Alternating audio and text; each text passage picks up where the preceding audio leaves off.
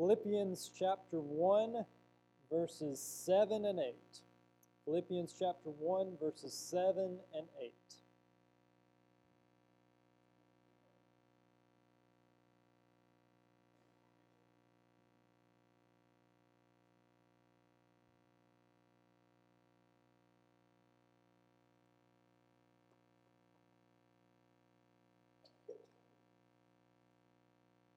Well, I'm excited about uh, our sermon this morning, and of course, I'm always excited when we come together, because I love I love uh, being able to uh, come together as a church body, to go before the Word of God, to open the Word of God together as a fellowship, and see what God's Word says together, and learn from it together, and have God work in all of our lives corporately together as a fellowship moving us in a direction. So I love what we are able to do as a church body. But I am particularly excited about our sermon this morning. And the reason for that is because uh, we, in our passage this morning, are going to be dealing with a topic, dealing with a truth that is foundational for Christianity itself. And here's the thing it's so easy to go about our Christian lives to go about our lives, go through the details. Oh, I've got my schedule, I got my work stuff, I got my family stuff. And in the midst of it, we take certain things for granted. We take certain truths for granted. We don't really think, and we realize, or, or we, we, we forget how important certain things really really are. And that is one of the reasons why, why church is so important. Because in church, we come together as a fellowship. We come together as a church body to put one another, to, to push one another forward, to keep one another on the same mindset, keep one another on the same goal, the same mission, the same vision, keep that focus, to keep that on our minds. And at East Gordon, our mission is to train others to live for the glory of God as presented to us in the Bible. So let's consider what truth is found in the pages of Scripture this morning as we continue Philippians, the epistle of joy, in Philippians chapter 1, verses 7 and 8. Paul says, It is right for me to feel this way about you all because I hold you in my heart, for you are all partakers with me of grace, both in my imprisonment and in, and in the defense and confirmation of the gospel. For God is my witness how I yearn for you all with the affection of Christ Jesus. And praise God, Soli Deo Gloria, for the reading of his word today. Let me ask you a question.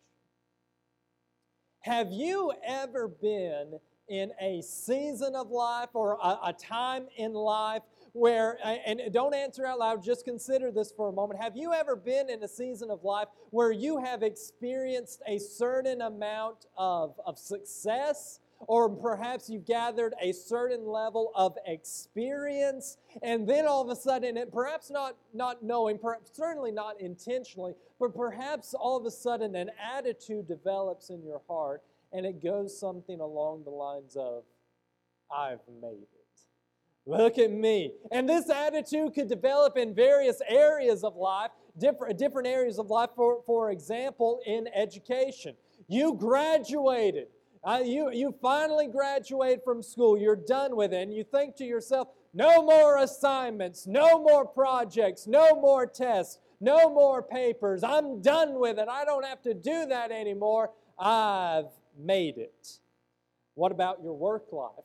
You uh, say you've been in a job for a certain amount of time, perhaps a, a, few years maybe, and maybe you've had a pay raise, maybe two, or whatever the case, and all of a sudden you develop this attitude of, I know what I'm doing. I'm the, I'm the reason that I'm the main guy who's here. If it wasn't for me, if I were to quit today, this place wouldn't be standing tomorrow. I'm the guy who's, who's here. I've made it. What about your family life? You're married, you have a few kids, maybe you have a few grandchildren as, as well, and all of a sudden you look at a newlywed couple and you hear some things that are going on in their marriage and you think to yourself, well, they're not going to make it. Not like me, because I've made it. I know what the, I know what's going on. Now, maybe these attitudes have developed in your life, and perhaps you've already addressed them, and you've had uh, uh, moments of humility and, and humbling yourself in the midst of that, and you've grown from it as, as a result. But let's consider one more area of life for a moment your walk with God. You've been a Christian, picture it, you've been a Christian for as long as you can remember. You know much of what the Bible says, and you think to yourself, I've got this Christianity thing. I know what's going on with it. I know I, have got it figured out. Nobody ties like I do. Nobody goes to Sunday school like I do. Nobody uh, sings and, and, and worships like I do. I'm the guy. I've got it going on. I've made it. Now, if there was ever a person who we could, in some sense, say, if they had that attitude, it'd probably be justifiable. They, they probably earned it. If there was ever a person in all of church history that we could say that about, it would be Paul. Because Paul, because think of it, Paul was the apostle. He was one of the apostles. He planted churches across the entirety of the Roman Empire. He, he was imprisoned on, on behalf of his faith. He wrote much of what we call today the New Testament. So it goes without saying, the apostle Paul, he was a big deal. Paul was a big deal. And he was used by God in an incredible way. And so you may think Paul may have had this attitude of superiority, of pride, or, or whatever the case may have been. Like there, there were Christians, but then there's Paul. There's missionaries, but then there's Paul. There's apostles, and then there's the apostle Paul. Nobody's been persecuted like Paul had. Like, like we could go all day with that. You may think that Paul may have had that kind of attitude, but when you read Paul, it becomes clear that that is not the attitude that he had. He, he, he did not have that attitude at all. Look at what he says in verse 7. He says, It's right for me to feel this way about you all because I hold you in my heart, for you are all partakers with me of grace, both in my imprisonment and the defense and the confirmation of of the gospel. So Paul says to the church at Philippi, he says it in verse 7. He also says, he uh, goes in a little bit more detail with it in verse 8 as, as well. He says, I love this church. I love the church at Philippi. I have a love that I share with you. I hold you in my heart. For God is my witness how I yearn with all the affection of Christ Jesus. Paul had a love, a deep, deep love for the Philippian church. He didn't have a sense of superiority towards them. He didn't have a sense of pride about uh, uh, uh, in, in relation to them. Rather, he had love towards them. And not only love, he also says that you and I, at the end of the day, we need the same thing. We all need, we both need grace. Instead of having an attitude of pride, instead of having an attitude of superiority towards the Philippians, Paul says, You and I have a loving fellowship with one another, a fellowship of grace. Now, it's important for us as Christians to realize that. It's important for us as Christians to recognize that, that we, that, that at the end of the day, we need to understand that there isn't a hierarchy amongst Christians. That there isn't a Christian, oh, that's, that's, a, that's a, a more important Christian than this Christian. That's not what we say. That's not what the Bible says. Now, understandably and admittedly, God has called some Christians in a, in a particular and a special way, and He's used them in incredible, incredible ways, Paul being one of them. And, and in my case, uh, God called me to serve as a pastor. He, uh, he calls others to serve as missionary, full-time missionaries, calls other, and then He calls others to serve in various other ways, various different ways, but at the end of the day, no matter how it is that you serve God or how God has called you to serve, at the end of the day, all of us need the same thing. We all need the grace of God. Now, I say that. And I would, I would go so far as to say that pre- probably everyone in here would probably agree with everything I've said so far. We all need grace, as of course we do. But you know where, you, you know what we do in the church so often that is that's not right for us to do, but we, we, we don't try to do it, but we it, oftentimes it happens anyway. We use all of these biblical words. We use all of these church words. We use all of these Christian lingo and terms, however you want to phrase it. And never and so seldom do we actually take the time to explain what these words actually mean. That's not okay. So we need to understand what these words means. Take grace for example. What is grace? We say things like, I need grace, I need the grace of God. And then we sing things like the amazing grace. We say, eh, eh, apparently grace is important, but what is it? What is grace? Well, pastors such as John Piper and Paul David Tripp uh, whom I, I greatly uh, appreciate and have benefited from. They have a great deal to say about the topic of, of grace, and I encourage you, if you, if you ever have a moment, to uh, look at what they have preached on, look at what they have written about, John Piper and Paul David, David Tripp, because they were a benefit to me as I was preparing this sermon. But what we are going to do is we're going to, to, to search the scriptures in order to gain an understanding, in order to provide ourselves with a definition of what grace is. So Romans chapter 3, verses 23 through 24. We'll have that on the screen as well. Romans 3 23 through 24, and it says, For all have sinned and fall short of the glory of God, and are justified by his grace as a gift through the redemption that is in Christ Jesus. Romans 11, verses 5 through, through 6. So, too, at the present time, there is a remnant chosen by grace, but if it is by grace, it is no longer on the basis of works. Otherwise, grace would no longer be grace. Now, it's clear from these passages, from these two passages, that grace has a redemptive quality to it. That grace is a foundational and instrumental aspect of our redemption.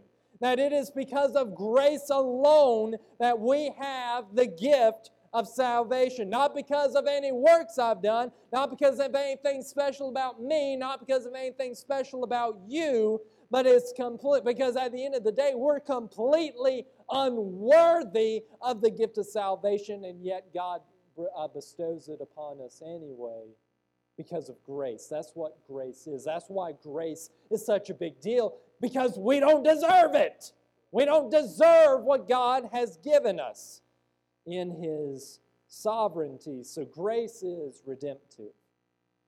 But the Bible has more to say about grace than just uh, than just that uh, that it is redemptive. There are other uh, truths about grace detailed in the pages of, of Scripture. Take, for example, 2 Corinthians chapter 9, verse 8. Says, And God is able to make all grace abound to you, so that having all sufficiency in all things at all times, you may abound in every good work. 1 Corinthians chapter 15 verse 10. But by the grace of God I am what I am and his grace towards me was not in vain on the contrary I worked harder than any of them though it was not I but the grace of God that is with me. So as we've already established grace is redemptive and we are redeemed by grace but it is also, as we see in these passages, empowering in that it is grace which enables us to live obediently for God. Now, let, let, let's try to take these two truths about grace and try to bring them together into a definition, definition of what the grace of God is. This is the definition that we're going to try to use in order to understand grace. It says, Grace is the undeserved, sovereign favor of God towards us, which redeems and empowers us to live for Him. Grace is the undeserved, sovereign favor of God towards us, which redeems and empowers us to live for Him. So that's what grace is. Goes without saying that because that is what grace is, then naturally follows that grace is a huge deal for the Christian life. Because it's by grace that I'm redeemed, and it's also by grace that I'm able to live in the way that God has called me to live. It's by grace and grace alone. So, it, grace is a huge deal, but how do we receive it? How do we receive grace? It's clear we need it, but how do we get it? Well, as we've already said, there is no work which we can do to earn the grace of God. For if there were a work that we could do in order to earn the grace of God, then grace would no longer be grace. Because grace is the undeserved sovereign favor of God. So the simple answer is through God. We get grace through God. That's the simple answer. Because here's the thing every single one of us in the midst of our lives has rebelled against God in sin, has committed various acts of immorality in various different uh, ways, and worst of all, we have neglected to do the very thing which we were created to do worship God. Instead, what have we done? We've worshiped ourselves. We've put ourselves in the place where God is only supposed to be. But God, being who He is, gives us something that we do not deserve. He gives us grace. And now, by grace, through faith in Christ and Christ alone, we are redeemed. Hallelujah. What a Savior we have in Christ. So that's the simple answer. That's the simple answer of how we have, have grace. We have it through, through God. However, excuse me, however, we must also acknowledge that the Bible tells us that there are uh, that God has appointed certain ordinary means which are gifts of grace, and God uses them to grow us and strengthen us in our walk with God and in our faith. In church history and in, and in theology, these appointed means have been named or have been called the means of grace. Now, perhaps you've never heard of that, and that's okay because I'm going to try to do my best to try to explain that um, as, as best as I can.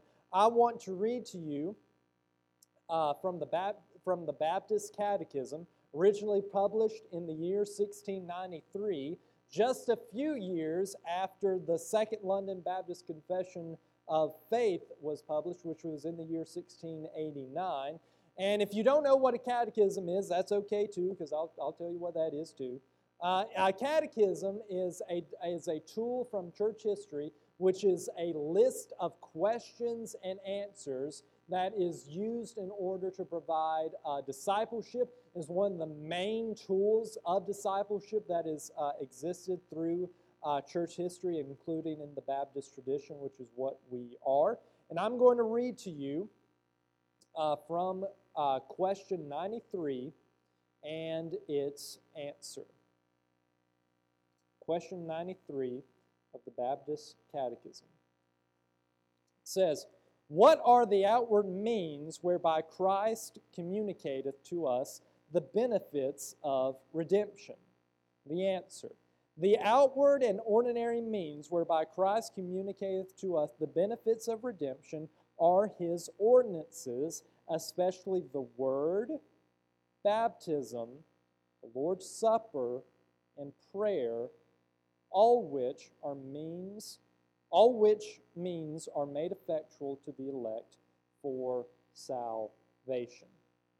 So God uses these means of grace as a means or as a gift in order to strengthen our faith and to help us grow and grow in obedience as we live for Christ. Namely, means such as the Bible, the Word, uh, prayer, baptism, and the Lord's Supper, so that we may enjoy the benefits of our redemption, namely our, namely our growth in the faith. I want to briefly go over this so that there isn't any kind of uh, confusion about what it is that we're exactly saying by this. First of all, with, with the Word. What a gift of grace is it that we have in our hands the revelation of God?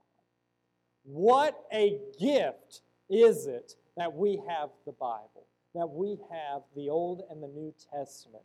Think about it for, for a moment. You hold in your hands the revelation of God. You have it accessible to you. You can start in Genesis and go all the way to Revelation and see the message and the testimony of God. That is a grace, that is a gift and in that book, in this uh, gift of grace which we have, it tells us the way of salvation. That there is a problem in your heart and in mine, and that we are rebellious towards God. And it tells us the message of salvation through Christ and Christ alone. And not only that, he tells us that, that, or excuse me, he uses the word in the just as he is right now to convict us, to con- instruct us, to encourage us, and to shape us and to mold us into who he created us to be. Here's the thing we don't deserve that. But he gave it to us anyway as a gift of grace so that we may know salvation and may grow in what God has called us to do. Last week at Table Talk, I mentioned how there was a time uh, when I very much was in doubt about, uh, about my calling in, into ministry. And during that season, the thing which God used to deal with that doubt, more so than anything else, was just me spending time alone in the Word. I didn't deserve that. But God, in His grace, used his, he used his gift of the word to deal with the doubt that I was experiencing. Hallelujah, what a Savior we have. Second, prayer. Prayer is a means of grace. In prayer, we have the amazing gift of going before the presence of God. Like, I don't have to wait on him. I don't have to send him a letter. I don't have to wait. I don't have, like, I get to go before the immediate presence of God through prayer. I get to talk to him right now. I get to talk to him in the midst of the details of my life. I don't have to wait until Sunday. I don't have to wait for a priest. I don't have to wait for anything. I, by the gift of the Holy Spirit, have this gift of grace that I can go before the presence of God in prayer. And He uses that I, in the midst of it, I can make my petitions known to Him. I can make, I can confess my sins to Him. I can ask for His help in the midst of my troubles. I don't have to do this life alone. I get to go before the presence of God, and I can do it right now. I don't have to wait. Spurgeon was once asked, which is more important, Bible study or prayer? Spurgeon replied by saying, What's more important to you, inhaling or exhaling? The two go hand in hand with one another. One is not important than the other, and you can't effectively have one without the other. You need both. Both are gifts, both are means of grace that we simply do not deserve, and yet God, in His goodness and in His, in His graciousness, have bestowed it upon us anyway. Thirdly, baptism. Baptism is a means of grace. When a person is baptized, they are making a public declaration that they have been redeemed by Christ. That's what baptism is. That's not to say that baptism saves us, but rather it is a celebration that God has already saved us. So, baptism is a means of grace, a celebration of what Christ has done. Fourth, the Lord's Supper is a means of grace. When we receive the bread and the cup, we are proclaiming in remembrance the death of Christ upon the cross. And in doing so, our faith is being nourished. That's a means of grace. Now, I'm going to mention one more, and the only reason I am going to mention one more is because Paul mentions one more in our passage. Look at verse 7 again. It says, It is right for me to feel this way about you all, because I hold you in my heart, for you're all partakers with me of grace, both in my imprisonment and in the defense and the confirmation of the gospel. Paul calls being in prison a gift of grace. He calls suffering, difficulty, trial, and trouble, he calls that a gift of grace. Now, I don't know about you, but in the midst of my, in the midst of my bad day, I don't think that's a gift of grace. I, or at least I immediately don't think of it that way. But Paul says it was through these hardships, through these struggles, that my faith grew. And that is a gift. That is a gift of grace.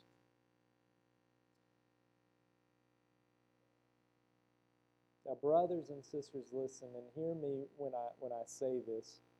You may be going through a struggle right now. You may be going through a, a, a, a trial right now, or may have fallen into temptation numerous times, may have, uh, have family issues, may have financial distress, may be in grief over a loved one, or may have family disputes, whatever the case may be, or maybe it's something even bigger than any, than any of that. Maybe you're going through a season of suffering right now. I want you to know that that suffering is not in vain that suffering is being used by God.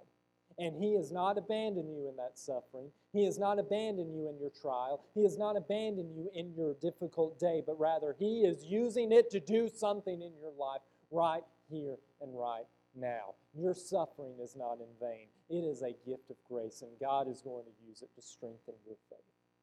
So do not despair, but rejoice and rejoice in the Lord. Paul tells the Philippians, and I'll say this before we move on. Uh, we will talk more about suffering later in Philippians, uh, in uh, several passages later, but know ahead of time. I'm, ta- I'm, talking about suffering right here with this passage. This is not the only time that we're going to talk about that. There's a lot more to say about it in the book of Philippians, but we'll do that when Paul talks about it in more detail. Paul tells the Philippians that he needs the same thing that they need and the same thing that you and I need, and that need is the grace of God. And there is never a moment, there is never a moment where we reach this point in Christianity where we somehow no longer need the Bible in our lives. There's never a moment where we grow so much in Christianity and grow in our faith where we somehow no longer need prayer. There is never a moment in the, in the midst of growing in Christianity where baptism is a bad thing certainly is not the case for the Lord's Supper either. We need these gifts and means of grace, for by them and in the midst of suffering as well, God uses them, all of them, to grow us, to shape us, and to mold us into who He created us to be. And that is true in my life. That is true in your life. That was true in Paul's life and in the, the, the, the life of the Philippian church. We have here a fellowship of grace a fellowship of grace. Let's pray. We'll have our time of invitation. Lord, we want to praise you today. We want to celebrate who you are. We want to rejoice in who you are. We want to thank you, celebrate you in all the many in the various ways that you have blessed us. For Lord, you have given us something that we do not deserve. You have given us something that we cannot earn. You have given us something that is beyond treasure, of silver and gold, that is beyond anything that this world can give us. You have given us yourself. You have given us grace. Lord, it is our prayer that in the midst of suffering that we not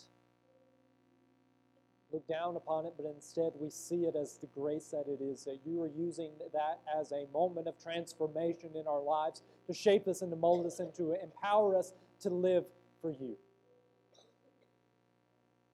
The greatest display of grace that humanity in the history of creation has ever borne witness to is Christ upon the cross. That out of love, you laid down your life for us while we didn't want to have anything to do with you. That you laid down your life to pay the penalty of my wrongs, to take the blame of, of the things that I have done and the things I've neglected to do. We don't deserve that gift, and yet you bestow it upon us anyway. So, Lord, we want to praise you and celebrate you that you are a good God. You are a heaven, you are our heavenly Father. You have adopted us into your family. And Lord, if there be any who does not know you this morning, draw them in your grace. Draw them in your grace, Lord. Pray that we worship you in all that we do, for you are a God who is worthy of that. We pray all of these things in the name of Christ. Amen.